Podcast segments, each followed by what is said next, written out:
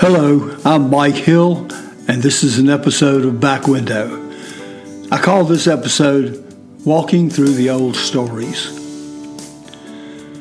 I believe I've taken you with me on walks on Main Street in the 50s and 60s when clothing stores, big and small, lined the streets. When Frosty Witherspoon and Ivan Chase and Bill Stroop and George Ackerman were hands on with their businesses and just glad you came in to buy red camel overalls or the perfect dress for eighth grade graduation or just a pair of white cotton socks. We have walked by Kimbrell's furniture store, where first Eb Kimbrell and then Bill Kimbrell, only distantly related, would advance credit to young couples just starting a household and keep those folks coming back to buy bunk beds for growing family. We have looked in on some of the barber shops where Mr. Howie or Smoke Rogers or Mr. Caskey held court and men talked politics while waiting for an open chair. There was a smell of hair tonic mixed with cigarette smoke. And sometimes things got quiet when a young mother sat teary eyed and out of place when her three year old son got his first haircut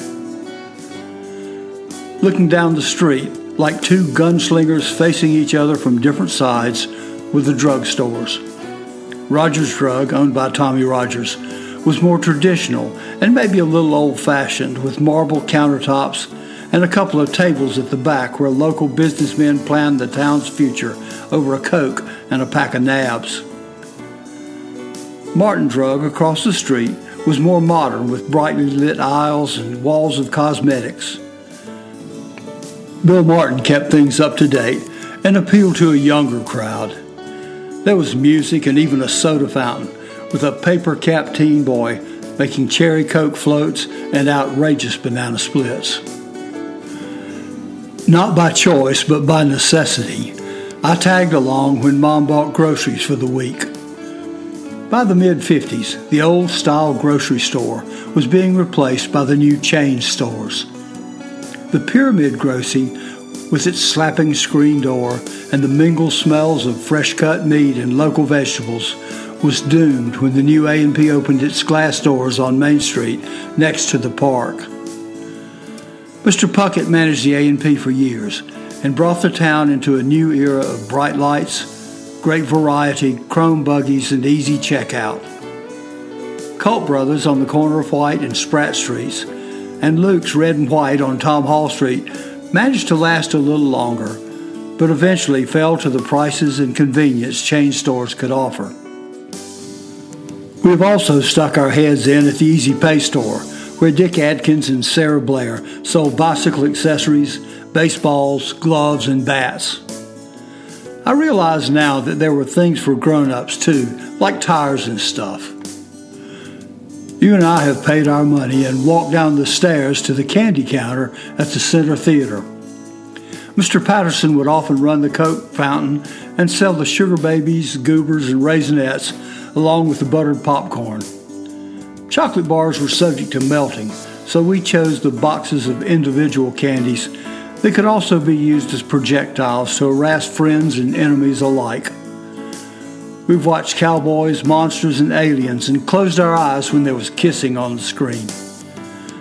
We had our eyes opened later. Kissing, we found, wasn't so bad.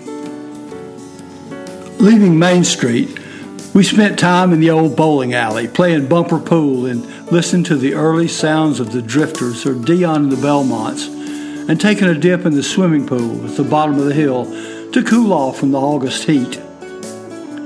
We have reminisced about the days some of us spent at Fort Mill Elementary School. Later, Carruthers, climbing monkey bars or drinking milk from cartons in the cafeteria underneath the classrooms.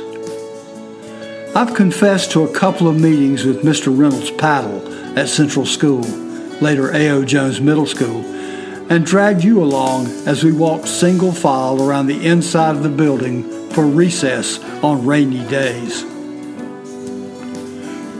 We have sat in on high school classes where Mrs. Culp struggled to teach me anything dealing with math, and Mr. Jewett lit the fires that, now that I think about it, resulted in me sitting here telling you these stories. and where Mrs. Harkey taught us biology and tried to keep us from turning on the gas ports for the Bunsen burners. I've asked you to accompany me to the junior senior prom, where we felt grown up and ridiculous in the same time in our formal clothes. We've sung Beatles songs at Junior Follies and roamed the open halls at the old Fort Mill High School before it fell to the housing boom of the 2020s. In October, we dressed up as old time pirates and ghosts and witches and carried bags of candy from house to house, hoping for a Butterfinger or a Baby Ruth, and created more mischief than we dare to admit to. You have spent Thanksgiving at our table where family and friends, in laws and outlaws piled food on plates and thanked God for the ability to overeat. You've walked alongside Dad and me through a cold December afternoon on the Spratt farm to pick and cut just the right Christmas tree. I've invited you to watch as Mom would drape the tree in tinsel to help Connie and me hang the fragile glass ornaments. I've even let you look in on Christmas morning to help open presents and to sit down at a breakfast of homemade biscuits and mom's depression gravy. I always feel like you're with me when I tell these stories. Many of you have been part of my growing up, and many more of you have come along at later stages of my life. There are two parts to any podcast or blog. As a writer, I hope my stories resonate with similar events you had while growing up. For you to listen, even once, is a gift for any writer. Every town, every family has stories, some good, some full of difficult days.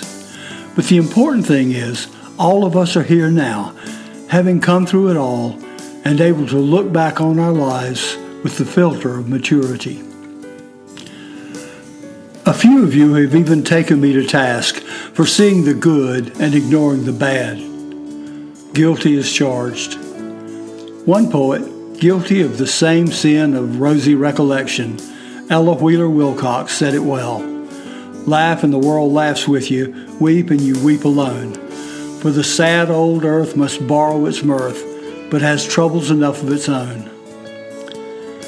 So as we enter this season of joy and sadness, remembering the good times with family and friends, and at the same time missing those who live only in our hearts and memory. Let us try to remember that we are a family. I'm thankful to you for taking these walks with me. I wish I could sit and talk with you all and let you know how much it means to me that we're passing through this world together. Have a great holiday season and I hope you find much to be grateful for.